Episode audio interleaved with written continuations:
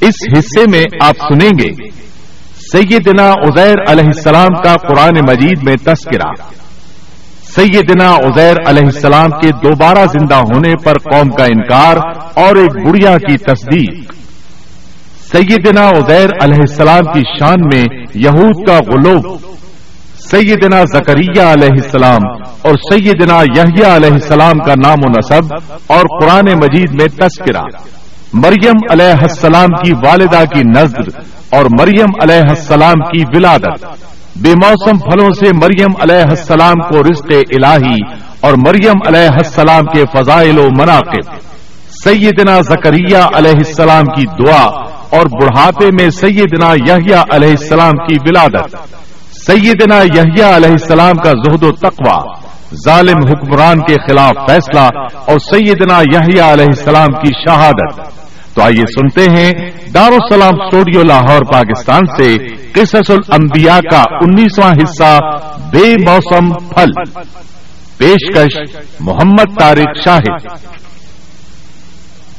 عزیر علیہ السلام انبیاء کرام کی جماعت میں ایک کریم اور عظیم نبی تھے۔ اللہ تعالیٰ نے انہیں ایک بستی کی طرف چلنے کا حکم دیا۔ وہاں پہنچے تو بستی ویران تھی۔ بے آباد تھی۔ اب یہ حیران ہوئے کہ مجھے یہاں کس لیے بھیجا گیا۔ ایسے میں خیال آیا۔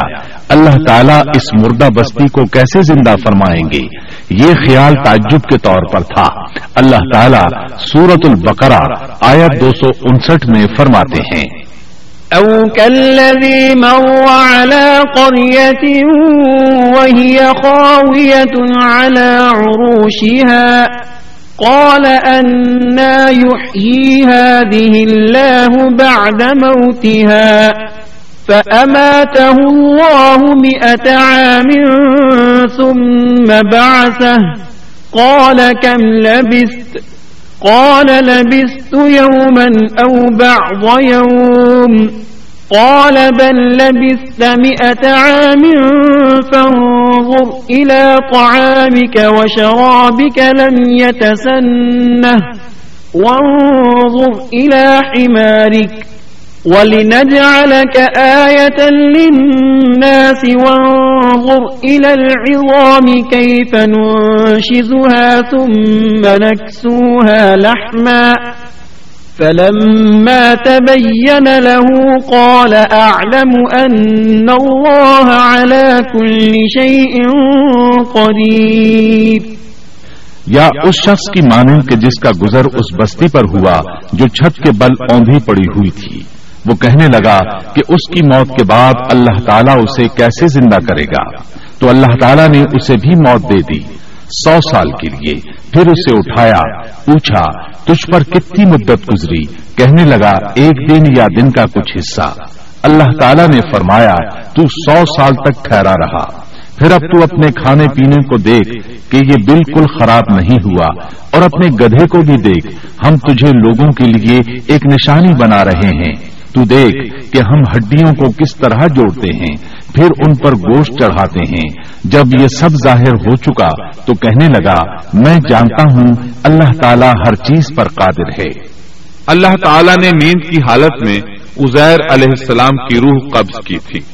اس لیے انہوں نے جواب دیتے وقت سمجھا کہ شاید وہ سو رہے ہیں۔ انہیں یہ احساس بھی نہ ہوا کہ میں تو اتنا عرصہ مردہ رہا ہوں۔ جب وہ سوئے تھے تو صبح کا وقت تھا۔ جب دوبارہ زندگی ملی تو عصر کے وقت آنکھ کھلی۔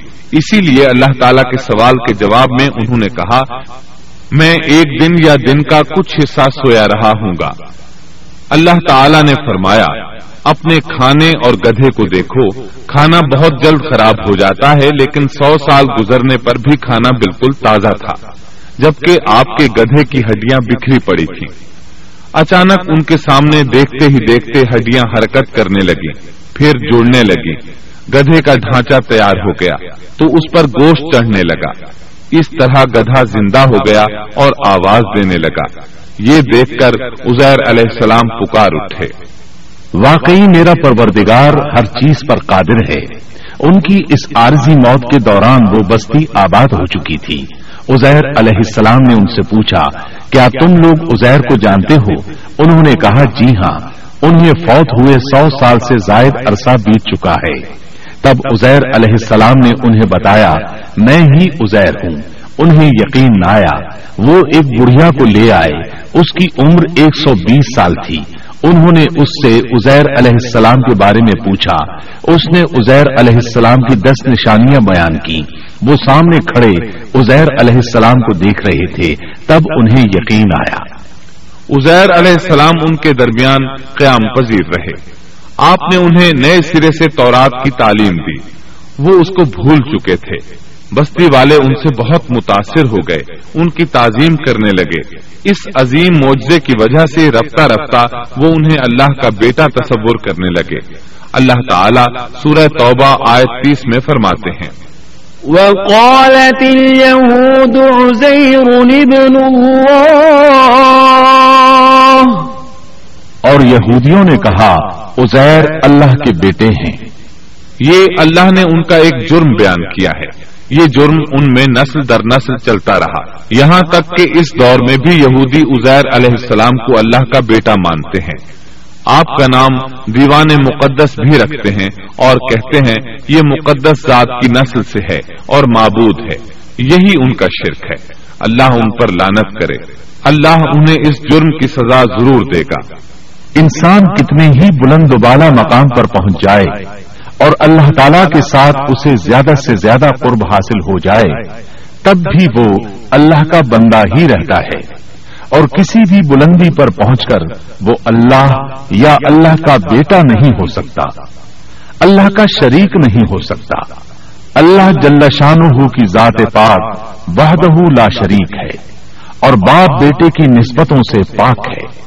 لہذا انسان کی سب سے بڑی گمراہی یہ ہے کہ وہ جب کسی برگزیدہ انسان سے ایسے امور صادر ہوتے دیکھتا ہے جو عقل میں نہیں آتے تو روب یا عقیدت کی بنا پر پکار اٹھتا ہے کہ یہ ہستی تو خود اللہ ہے جو انسانی شکل میں آئی ہے، یا اس کا بیٹا ہے، یا اللہ تعالی کی شریک ہے۔ وہ یہ نہیں سوچتا کہ بلا شبہ ان واقعات کا جاری ہونا اللہ کی طاقت کے ذریعے ہے، جو بطور نشان اس برگزیدہ انسان کے ہاتھوں جاری ہوئے۔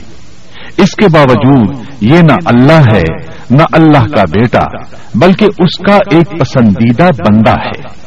اور یہ امور اللہ تعالی کے خاص قوانین کے تحت صرف اس کی تعین اور اس کی صداقت کے لیے ظاہر ہوتے ہیں۔ ورنہ وہ بھی اللہ تعالی کے آگے اسی طرح مجبور ہے، جس طرح دوسری مخلوق۔ قرآن کریم نے سیدنا عیسیٰ علیہ السلام کی حقیقت، سورہ آل عمران کی آیت انسٹھ میں اس طرح بیان کی ہے۔ اللہ کے نزدیک عیسیٰ علیہ السلام کی مثال، آدم علیہ السلام کی سی ہے کہ اللہ نے انہیں مٹی سے پیدا کیا اور حکم دیا کہ ہو جا اور وہ ہو گئے۔ مطلب یہ کہ اللہ کا بیٹا اگر کسی کو کہا جا سکتا تو آدم علیہ السلام کو کہا جانا چاہیے تھا۔ لہذا کسی نبی کے بارے میں یہ عقیدہ رکھنا کہ وہ اللہ کا بیٹا ہے، بالکل فضول اور باطل ہے۔ اب سنیے زکریہ اور یحییٰ علیہ السلام کے واقعات۔ دن گزرتے گئے۔ ابراہیم اور یعقوب علیہ السلام کی نسل سے کچھ نیک لوگ پیدا ہوئے۔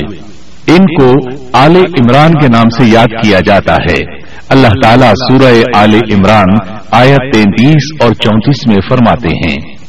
ان اللہ اصطفى آدم ونوحا وآل ابراہیم وآل عمران على العالمین ذریتا بعضها من بعض واللہ سمیع علیم بے شک اللہ تعالیٰ نے تمام جہان کے لوگوں میں سے آدم کو اور نوح کو اور ابراہیم کے خاندان اور عمران کے خاندان کو چن لیا کہ یہ سب آپس میں ایک دوسرے کی نسل سے ہیں اور اللہ تعالیٰ سنتا جانتا ہے۔ جس عمران کا ذکر قرآن مجید نے کیا ہے، یہ داود علیہ السلام کی اولاد سے ہیں۔ زکریہ علیہ السلام کی بیوی یاہیا علیہ السلام کی والدہ عیشا اور مریم علیہ السلام کی والدہ ہنا دونوں حقیقی بہنیں تھیں اور زکریہ علیہ السلام رشتے میں مریم علیہ السلام کے خالو تھے۔ اس طرح یاہیا علیہ السلام اور مریم علیہ السلام آپس میں خالہ زاد ہیں۔ اللہ تعالیٰ نے اس دور کے کئی واقعات کی طرف اشارہ کیا ہے۔ سب سے پہلا تذکرہ مریم علیہ السلام کی پیدائش کا ہوا ہے۔ یہ واقعہ دمشق میں ہوا۔ زکریہ بن دان سلیمان علیہ السلام کی اولاد میں سے تھے۔ دمشق میں زندگی گزار رہے تھے۔ عمر سو سال سے زیادہ ہو چکی تھی۔ اس قصے کی ابتدا قرآن مجید نے عمران کی بیوی سے کی ہے۔ وہ مریم علیہ السلام کی ماں اور عیسیٰ ابن مریم کی نانی ہیں۔ عمران کی بیوی کے ہاں عرصہ دراز سے کوئی اولاد پیدا نہ ہوئی تھی۔ ایک دن انہوں نے ایک چڑیا کو دیکھا۔ وہ اپنے بچوں کو خوراک کھلا رہی تھی۔ یہ دیکھ کر انہیں شدت سے اولاد کی خواہش محسوس ہوئی۔ انہوں نے اللہ سے دعا کی۔ اللہ نے ان کی دعا کو قبول فرمایا۔ چنانچہ جب بچے کی ولادت کا وقت قریب آیا تو انہوں نے ایک نظر مانی۔ سورہ آل عمران آیت پینتیس میں اللہ تعالیٰ فرماتے ہیں۔ إذ قالت امرأة عمران رب إني نذرت لك ما في بطني محررا فتقبل مني إنك أنت السميع العليم جب عمران کی بیوی نے کہا، اے میرے رب، میرے پیٹ میں جو کچھ ہے، اسے میں نے تیرے نام آزاد کرنے کی نظر مانی ہے۔ تو میری طرف سے قبول فرما، یقیناً تو خوب سننے والا اور پوری طرح جاننے والا ہے۔ انہوں نے اللہ تعالیٰ سے اولاد کی دعا کی۔ اللہ تعالیٰ کے حکم سے جب انہیں بچہ پیدا ہونے کی امید ہوئی، تو انہوں نے نظر مان لی کہ جس بچے کو جنم دوں گی، اسے اللہ کے لیے آزاد چھوڑ دوں گی، تاکہ وہ بیت المقدس کی خدمت کرے۔ زکریہ علیہ السلام اور آل عمران بیت المقدس کی طرف نقل مکانی کر چکے تھے۔ بیت المقدس یہودیوں کی عبادت گاہ تھی۔ یہ ان کا طریقہ تھا کہ اپنی اولاد کے بارے میں بیت المقدس کا خادم بنانے کی نظر مانا کرتے تھے۔ بچہ پیدا ہوتا تو علماء کے سپرد کر دیتے۔ وہ اسے تورات پڑھاتے تاکہ وہ عبادت کرنے والا بن جائے۔ بیت المقدس کی خدمت کرے۔ لیکن ان کے ہاں بچی پیدا ہوئی۔ بچیوں کو تو خدمت کے لیے وقف نہیں کیا جاتا تھا۔ سورہ آل عمران آیت چھتیس میں ہے۔ فلما وضعتها قالت رب إني وضعتها أنسى والله أعلم بما وضعت وليس الذكر كالأنسى وإني سميتها مريم وإني أعيذها بك وذريتها من الشيطان الرجيم جب بچی پیدا ہوئی تو کہنے لگی پروردگار میرے ہاں تو لڑکی ہوئی ہے، اللہ تعالیٰ کو خوب معلوم ہے کہ کیا اولاد ہوئی ہے، اور لڑکا لڑکی جیسا نہیں، میں نے اس کا نام مریم رکھا ہے، میں اسے اور اس کی اولاد کو شیطان مردود سے تیری پناہ میں دیتی ہوں. عمران کی بیوی حیرت میں پڑ گئی کہ انہوں نے تو نظر مان رکھی ہے، اور اب لڑکی کو تو بیت المقدس کی خدمت کے لیے وقف نہیں کیا جا سکتا۔ ان کے خاون عمران بیت المقدس کے عابدوں میں سے تھے۔ بیوی نے ان سے مشورہ کیا۔ طے ہوا کہ بچی کو ہی خدمت کے لیے وقف کر دیا جائے۔ عمران کی بیوی بچی کو بیت المقدس میں لے آئی جس بچے کو وقف کرنا ہوتا تھا، اس کی کفالت کوئی عالم کرتا تھا۔ عابدوں میں اس وقت یہ جھگڑا پیدا ہوا کہ اس بچی کی کفالت کون کرے گا۔ اس کے لیے آخر یہ طریقہ طے کیا گیا کہ وہ سب اپنا اپنا قلم پانی میں پھینکیں گے۔ جس کے قلم پر کچھ ظاہر ہو، وہ اس کا کفیل بن جائے گا۔ چنانچہ سب نے اپنے قلم پھینک دیے۔ وہ پانی کے بہاؤ کے ساتھ بہنے لگے۔ جبکہ زکریہ علیہ السلام کا قلم پانی کے بہاؤ کی مخالف سمت بہنے لگا۔ اللہ تعالیٰ سورہ آل عمران آیت چوالیس میں فرماتے ہیں۔ وما كنت لديهم إذ يلقون أقلامهم أيهم يكفل مريم وما كنت لديهم إذ يختصمون تو ان کے پاس نہ تھا جبکہ وہ اپنے قلم ڈال رہے تھے کہ مریم کو ان میں سے کون پالے گا اور نہ تو ان کے جھگڑے کے وقت ان کے پاس تھا۔ اس طرح زکریہ علیہ السلام کفیل قرار پائے۔ مریم علیہ السلام نے بہت اچھی پرورش پائی۔ وہ بہت تیزی سے پروان چڑھی۔ آپ کا جسم مضبوط اور خوبصورت تھا۔ بہت نیک اور عبادت گزار تھی۔ عورتوں میں سب سے زیادہ سچ بولنے والی تھی اللہ تعالیٰ نے انہیں اپنی کرامات سے نواز رکھا تھا۔ اللہ تعالیٰ سورہ آل عمران آیت سینتیس میں فرماتے ہیں۔ كلما دخل عليها زكريا المحراب وجد عندها رزقا، قال يا مريم أنا لك هذا؟ قالت هو من عند الله. إن الله يرزق من يشاء بغير حساب. جب کبھی زکریہ ان کے کمرے میں جاتے ان کے پاس روزی رکھی پاتے۔ وہ پوچھتے، اے مریم، تیرے پاس یہ روزی کہاں سے آئی؟ وہ جواب دیتی کہ یہ اللہ کے پاس سے ہے۔ بے شک اللہ تعالیٰ جسے چاہے بے حساب رزق دیتا ہے۔ زکریہ علیہ السلام کو جب کہیں جانا ہوتا، وہ مریم علیہ السلام کے کمرے کا دروازہ بند کر کے جاتے تھے۔ جب واپس آتے تو اس کے پاس رزق رکھا پاتے اور وہاں غیر موسمی پھل ہوتے۔ بہت تعجب کرتے۔ مریم علیہ السلام انہیں بتاتی یہ پھل اللہ تعالیٰ نے آسمان سے نازل کیے ہیں۔ اللہ تعالیٰ سورت المائدہ آیت پچہتر میں فرماتے ہیں۔ اور عیسیٰ کی والدہ ایک راست باز عورت تھی۔ اسی لیے ان کے ہاتھ پر بہت سی کرامات ظاہر ہو رہی تھی۔ ان کی فضیلت سورہ آل عمران آیت بیالیس میں ان الفاظ میں آئی ہے۔ وَإِذْ قَالَتِ الْمَلَائِكَةُ يَا مَرْيَمُ إِنَّ اللَّهَ اصْطَفَاكِ وَطَهَّرَكِ وَاصْطَفَاكِ عَلَى نِسَاءِ الْعَالَمِينَ اور جب فرشتوں نے کہا، اے مریم، اللہ تعالیٰ نے تجھے برگزیدہ کر لیا اور تجھے پاک کر دیا اور سارے جہان کی عورتوں میں سے تیرا انتخاب کر لیا۔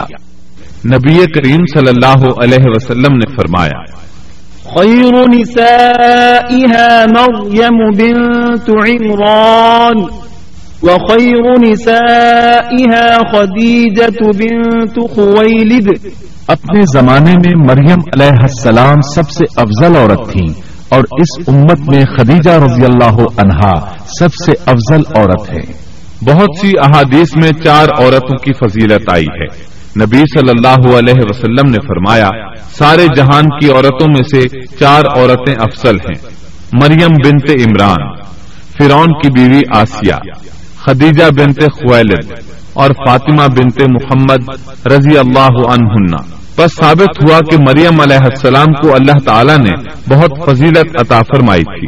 زکریہ علیہ السلام نے ان کی فضیلت دیکھی تو ان کے دل میں بھی اولاد کی خواہش پیدا ہوئی۔ وہ اس وقت تک بے اولاد تھے۔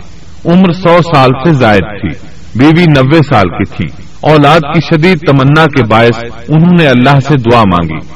سورہ مریم آیات ایک تا چھ میں ہے۔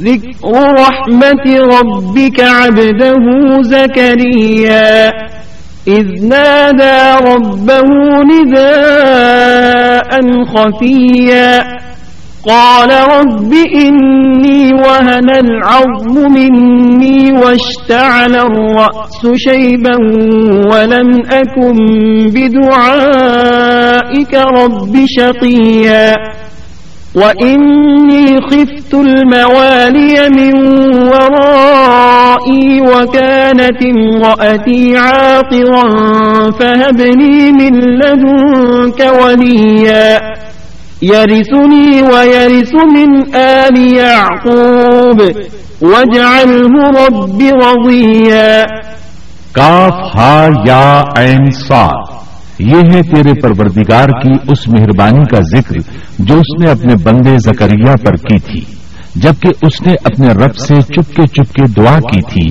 کہ اے میرے پروردگار، میری ہڈیاں کمزور ہو گئی ہیں، سر بڑھاپے کی وجہ سے بھڑک اٹھا ہے، لیکن میں کبھی بھی تجھ سے دعا کر کے محروم نہیں رہا۔ مجھے اپنے مرنے کے بعد اپنے قرابت والوں کا ڈر ہے، میری بیوی بھی بانج ہے۔ بس تو مجھے اپنے پاس سے وارث عطا فرما، جو میرا بھی وارث ہو اور یعقوب کے خاندان کا بھی جانشین ہو۔ اور میرے رب، تو اسے مقبول بندہ بنا لے۔ زکریہ علیہ السلام اپنے دور میں اکیلے ہی نبی تھے۔ ان کے وراسا اور رشتہ داروں میں کوئی قابل آدمی نہیں تھا۔ اس لیے انہوں نے یہ دعا کی۔ سورت الانبیاء، آیت نوے میں اللہ تعالی فرماتے ہیں۔ فاستجبنا له ووهبنا له يحيى وأصلحنا له زوجه. تو ہم نے اس کی دعا قبول فرما کر اسے یحییٰ عطا فرمایا اور ان کی بیوی کو ان کے لیے درست کر دیا۔ مطلب یہ کہ ان کا بانج پن دور کر دیا۔ پھر اللہ نے انہیں خوشخبری سنائی۔ يا زكريا إنا نبشرك بغلام اسمه يحيى لم نجعل له من قبل سميا. اے زکریہ ہم تجھے ایک بچے کی خوشخبری دیتے ہیں جس کا نام یحییٰ ہے۔ ہم نے اس سے پہلے اس کا ہم نام کسی کو نہیں کیا۔ زکریہ علیہ السلام یہ سن کر خوش بھی ہوئے اور حیران بھی کہنے لگے قال رب أنا يكون لي غلام وكانت امرأتي عاقرا وقد بلغت من الكبر عتيا اے میرے پروردگار میرے ہاں لڑکا کیسے ہوگا؟ میری بیوی بانج اور میں خود بڑھاتے کی انتہا کو پہنچ چکا ہوں۔ اللہ نے جواب میں فرمایا قال كذلك قال ربك هو علي هين وقد خلقتك من قبل ولم تك شيئا. ارشاد ہوا کہ وعدہ اسی طرح ہو چکا۔ تیرے رب نے فرما دیا ہے کہ مجھ پر یہ بالکل آسان ہے اور میں اس سے پہلے تجھے بھی پیدا کر چکا ہوں، حالانکہ تو کچھ بھی نہ تھا۔ اس پر زکریہ علیہ السلام نے عرض کی۔ قال رب کہنے لگے، میرے پروردگار، میرے لیے کوئی علامت مقرر فرما دے۔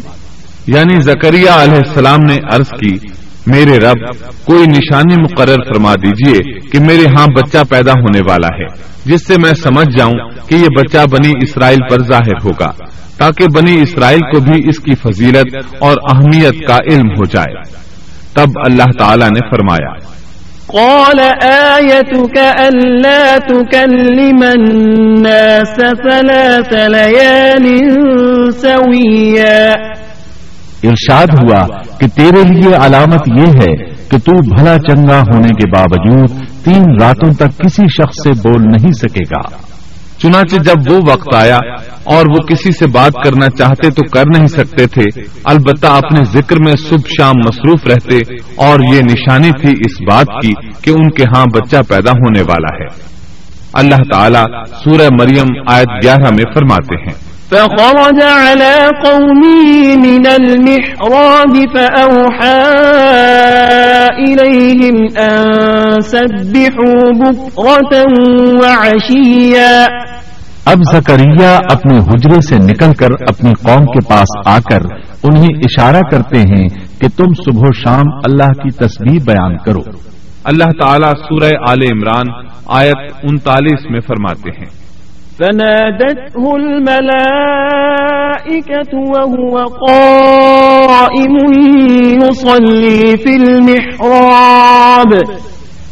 أن الله يبشرك بيحيى مصدقا بكلمة من الله وسيدا وحصورا وسيدا وحصورا ونبيا من الصالحين. بس فرشتوں نے اسے آواز دی جبکہ وہ حجرے میں کھڑے نماز پڑھ رہے تھے۔ کہ اللہ تعالیٰ تجھے یحییٰ کی یقینی خوشخبری دیتا ہے۔ جو اللہ تعالیٰ کے کلمے کی تصدیق کرنے والا سردار، ضابط نفس اور نبی ہے نیک لوگوں میں سے۔ انسان کتنے ہی بلند و بالا مقام پر پہنچ جائے اور اللہ تعالی کے ساتھ اسے زیادہ سے زیادہ قرب حاصل ہو جائے، تب بھی وہ اللہ کا بندہ ہی رہتا ہے۔ اور کسی بھی بلندی پر پہنچ کر وہ اللہ یا اللہ کا بیٹا نہیں ہو سکتا۔ اللہ کا شریک نہیں ہو سکتا۔ اللہ جل شانہ کی ذات پاک بہدہ لا شریک ہے اور باپ بیٹے کی نسبتوں سے پاک ہے۔ لہذا انسان کی سب سے بڑی گمراہی یہ ہے کہ وہ جب کسی برگزیدہ انسان سے ایسے امور صادر ہوتے دیکھتا ہے جو عقل میں نہیں آتے، تو روب یا عقیدت کی بنا پر پکار اٹھتا ہے کہ یہ ہستی تو خود اللہ ہے جو انسانی شکل میں آئی ہے، یا اس کا بیٹا ہے، یا اللہ تعالی کی شریک ہے۔ وہ یہ نہیں سوچتا کہ بلا شبہ ان واقعات کا جاری ہونا اللہ کی طاقت کے ذریعے ہے، جو بطور نشان اس برگزیدہ انسان کے ہاتھوں جاری ہوئے۔ اس کے باوجود یہ نہ اللہ ہے، نہ اللہ کا بیٹا، بلکہ اس کا ایک پسندیدہ بندہ ہے۔ اور یہ امور اللہ تعالی کے خاص قوانین کے تحت صرف اس کی تعین اور اس کی صداقت کے لیے ظاہر ہوتے ہیں۔ ورنہ وہ بھی اللہ تعالی کے آگے اسی طرح مجبور ہے، جس طرح دوسری مخلوق۔ انہیں خوشخبری سنائی گئی کہ بہت جلد یحییٰ نامی لڑکا پیدا ہوگا۔ وہ عیسیٰ علیہ السلام کی تصدیق کرے گا۔ یہاں کلیمت اللہ سے مراد عیسیٰ علیہ السلام ہیں۔ اس طرح زکریہ علیہ السلام کے ہاں چاند جیسا بیٹا پیدا ہو گیا۔ یہ جو ہی بڑے ہوئے ان کے پاس اللہ تعالی کا پہلا حکم پہنچا۔ یا خذ الكتاب الحكم صبيا اے یحییٰ میری کتاب کو مضبوطی سے تھام دے اور ہم نے اسے لڑکپن ہی میں دانائی عطا فرما دی۔ اللہ تعالیٰ نے آپ کو نو عمر ہی میں حکمت اور دانائی عطا فرما دی۔ تفاصیر میں ہے کہ بچوں نے یاہیا علیہ السلام سے کہا، آؤ کھیلیں۔ انہوں نے کہا، ہم کھیل کود کے لیے پیدا نہیں کیے گئے۔ اور اس وقت ان کی عمر صرف پانچ سال تھی۔ اللہ تعالیٰ سورہ مریم آیت تیرہ تا پندرہ میں ان کے اوصاف بیان فرماتے ہیں۔ وحنانا من لدنا وزكاة وكان تقيا وبرا بوالديه ولم يكن جبارا عصيا وسلام عليه يوم ولد ويوم يموت ويوم يبعث حيا اور ہم نے انہیں اپنے پاس سے شفقت اور پاکیزگی بھی عطا فرمائی اور وہ پرہیزگار شخص تھا اور اپنے ماں باپ سے نیک سلوک کرنے والا تھا، وہ سرکش اور گناہ گار نہ تھا۔ اس پر سلام ہے جس دن وہ پیدا ہوا اور جس دن وہ فوت ہوا اور جس دن وہ زندہ کر کے اٹھایا جائے گا۔ مورخین لکھتے ہیں کہ یحییٰ علیہ السلام کی پیدائش کے صرف چھ ماہ بعد عیسیٰ ابن مریم علیہ السلام پیدا ہوئے۔ یعنی زکریہ علیہ السلام کی دعا کے چھ ماہ بعد مریم علیہ السلام کی طرف بھی اللہ تعالیٰ نے وہی بھیجی تاکہ اللہ تعالیٰ انہیں عیسیٰ علیہ السلام جیسا لخت جگر عطا کریں۔ گویا یاہیا علیہ السلام عیسیٰ علیہ السلام سے چھ ماہ بڑے تھے۔ یاہیا علیہ السلام بڑے ہوئے تو اپنے والد زکریہ علیہ السلام کے ساتھ بنی اسرائیل کو اللہ کی طرف دعوت دینے لگے۔ اس وقت ایک ظالم شخص ان پر حکمران تھا۔ اس نے اپنے بھائی کی بیٹی سے شادی کرنے کا ارادہ کیا۔ اگرچہ ان کے دین میں یہ حرام تھا۔ اس نے یاہیا علیہ السلام سے اس شادی کی اجازت طلب کی۔ اس لیے کہ ان کی نبوت کا اس وقت تک چرچا ہو چکا تھا اور وہ ان کے درمیان شریعت کے مطابق فیصلے کیا کرتے تھے۔ فتوا لینے کے لیے وہ تحف تحائف کے ساتھ آپ کی خدمت میں آیا۔ یاہیا علیہ السلام نے لوگوں کو جمع کیا اور خطبہ دیا کہ لڑکی کی اپنے چچا سے شادی حرام ہے۔ بادشاہ اور وہ لڑکی یہ فیصلہ سن کر غضب ناک ہو گئے۔ لڑکی نے بادشاہ سے کہا، تم یاہیا کو قتل کرا دو، تب ہماری شادی ممکن ہے۔ بادشاہ نے ان کی طرف اپنے سپاہی روانہ کر دیے۔ اس وقت یاہیا علیہ السلام محراب میں نماز ادا کر رہے تھے۔ سپاہیوں نے انہیں قتل کر دیا۔ اس طرح بادشاہ نے اپنی بھتیجی سے شادی کر لی۔ اس کے بعد انہوں نے آپ کے والد زکریہ علیہ السلام کو بھی قتل کر دیا۔ اس طرح اس دور کے دو نبی قتل کر دیے گئے۔ عیسیٰ علیہ السلام باقی رہ گئے۔ آپ یحییٰ علیہ السلام کی زندگی ہی میں نبی قرار پا چکے تھے۔ اس وقت آپ کی عمر تیس سال سے کچھ اوپر تھی۔ امام بخاری رحمت اللہ علیہ نے صحیح بخاری میں حدیث اسرا کے تحت سیدنا یحییٰ علیہ السلام کے ذکر میں یہ روایت لکھی ہے کہ نبی کریم صلی اللہ علیہ وسلم نے فرمایا جب میں دوسرے آسمان پر پہنچا تو دیکھا کہ یحییٰ اور عیسیٰ علیہ السلام موجود ہیں اور یہ دونوں خالازاد بھائی ہیں۔ جبریل علیہ السلام نے کہا، یہ یحییٰ اور عیسیٰ علیہ السلام ہیں۔ انہیں سلام کیجیے۔ میں نے انہیں سلام کیا۔ دونوں نے سلام کا جواب دیا۔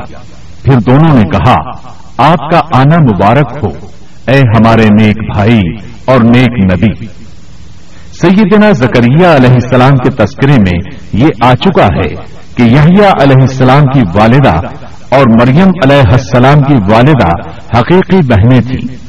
اس لیے حدیث معراج میں نبی کریم صلی اللہ علیہ وسلم کا یہ فرمانا کہ سیدنا یحییٰ اور سیدنا عیسیٰ علیہ السلام خالازاد بھائی ہیں، اسی رشتے کی طرف اشارہ ہے۔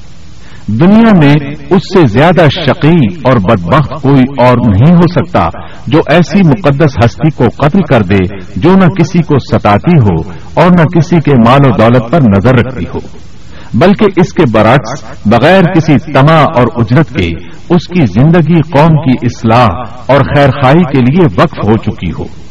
چنانچہ نبی کریم صلی اللہ علیہ وسلم نے اسی بنا پر سیدنا ابو عبیدہ رضی اللہ عنہ کے اس سوال پر کہ قیامت میں سب سے زیادہ عذاب کا مستحق کون ہوگا، یہ فرمایا تھا۔ وہ شخص جو کسی نبی کو یا ایسے شخص کو قتل کرے جو بھلائی کا حکم کرتا ہو اور برائی سے باز رکھتا ہو۔ اقوام عالم میں صرف یہودی ہی ایک ایسی قوم ہے جس نے ایسے پاکیزہ نفوس کو بے تحاشا قتل کیا۔ اللہ رب العزت سورہ بقرہ آیت اکسٹھ میں فرماتا ہے۔ اور وہ نبیوں کو ناحق قتل کرتے تھے۔ انسان کو اللہ کے فضل و کرم سے کسی بھی وقت اور کسی بھی حالت میں نا امید نہیں ہونا چاہیے۔ مایوسی کو پاس نہیں آنے دینا چاہیے۔ کبھی ایسا بھی ہوتا ہے کہ انسان پورے خلوص اور پوری دل جمعی کے ساتھ دعائیں کرتا ہے۔ اور مسلسل کرتا رہتا ہے، لیکن اس کے باوجود بھی مقصد حاصل نہیں ہوتا۔ لیکن اس کا یہ مطلب ہرگز نہیں کہ اللہ دعائیں سن نہیں رہا یا قبول نہیں کر رہا۔ اس قسم کی مایوسی اور خیالات کو کفر قرار دیا گیا ہے۔ اللہ تعالیٰ نے گزشتہ قوموں کے سنگین حالات بیان کیے ہیں۔ ان قوموں کی جان و مال میں ایسے حادثات اور پے در پے ایسی مصیبتیں پیش آئیں کہ اہل ایمان اور ان کے نبی پکار اٹھے اللہ کی مدد کب آئے گی؟ ایسی سخت گھڑیاں خوشیوں کا پیش خیمہ ہوا کرتی ہیں اور مصیبتوں کا دور ختم ہو جاتا ہے۔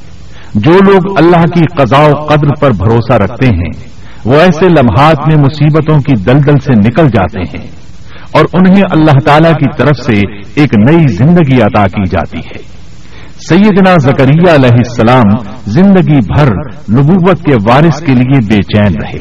لیکن اللہ تعالیٰ سے یہی حسن زن رکھا کہ اے پروردگار، میں آپ سے مانگ کر کبھی بے مراد نہیں رہا۔ سیدنا زکریہ علیہ السلام کی عمر کی آخری منزل آ چکی تھی اور آپ کی بیوی صاحبہ بانج تھی۔ ساری زندگی گود اولاد سے خالی رہی تھی۔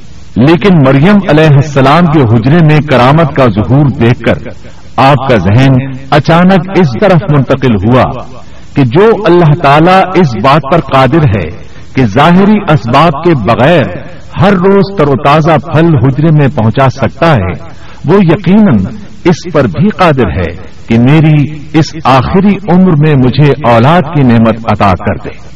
حقیقت یہ ہے کہ دعا کرنے والے کی نظر اس عالم اسباب میں بھی اسباب اور وسائل سے کہیں زیادہ مسبب الاسباب پر ہو تو وہ قبولیت کا دروازہ فوراً کھل جاتا ہے۔ سیدنا زکریہ علیہ السلام کو دوسرے ہی لمحے ایک عظیم فرزن کی بشارت دے دی گئی۔ اولاد کی خواہش ایک فطری خواہش ہے اور یہ خواہش قناعت اور زہد کے خلاف بھی قطن نہیں۔ قرآن کریم نے انبیاء کی زبان سے اس قسم کی دعائیں اور پکار ذکر کر کے یہ حقیقت واضح کر دی کہ انبیاء اور رسول جو زہد اور قناعت کے مینار ہوتے ہیں، اس دواجی زندگی سے بری نہیں ہیں۔ اسلام میں اولاد کی خواہش کو فطری خواہش قرار دیا گیا ہے۔ تاہم یہ نقطہ بھی ذہن میں رہنا چاہیے کہ سیدنا زکریہ علیہ السلام صرف اولاد ہی نہیں چاہتے تھے۔ صالح اولاد چاہتے تھے تاکہ وہ ان کے بعد دعوت کا کام جاری رکھے۔ اس لیے آپ نے اپنی دعاؤں کو پاکیزہ اور نیک اولاد کے الفاظ کے ساتھ خاص کیا۔ سورہ آل عمران آیت اڑتیس میں ہے۔ اسی جگہ زکریہ علیہ السلام نے اپنے پروردگار سے دعا کی۔ کہا کہ اے میرے پروردگار، مجھے اپنے پاس سے پاکیزہ اولاد عطا فرما۔ بے شک تو دعا کا سننے والا ہے۔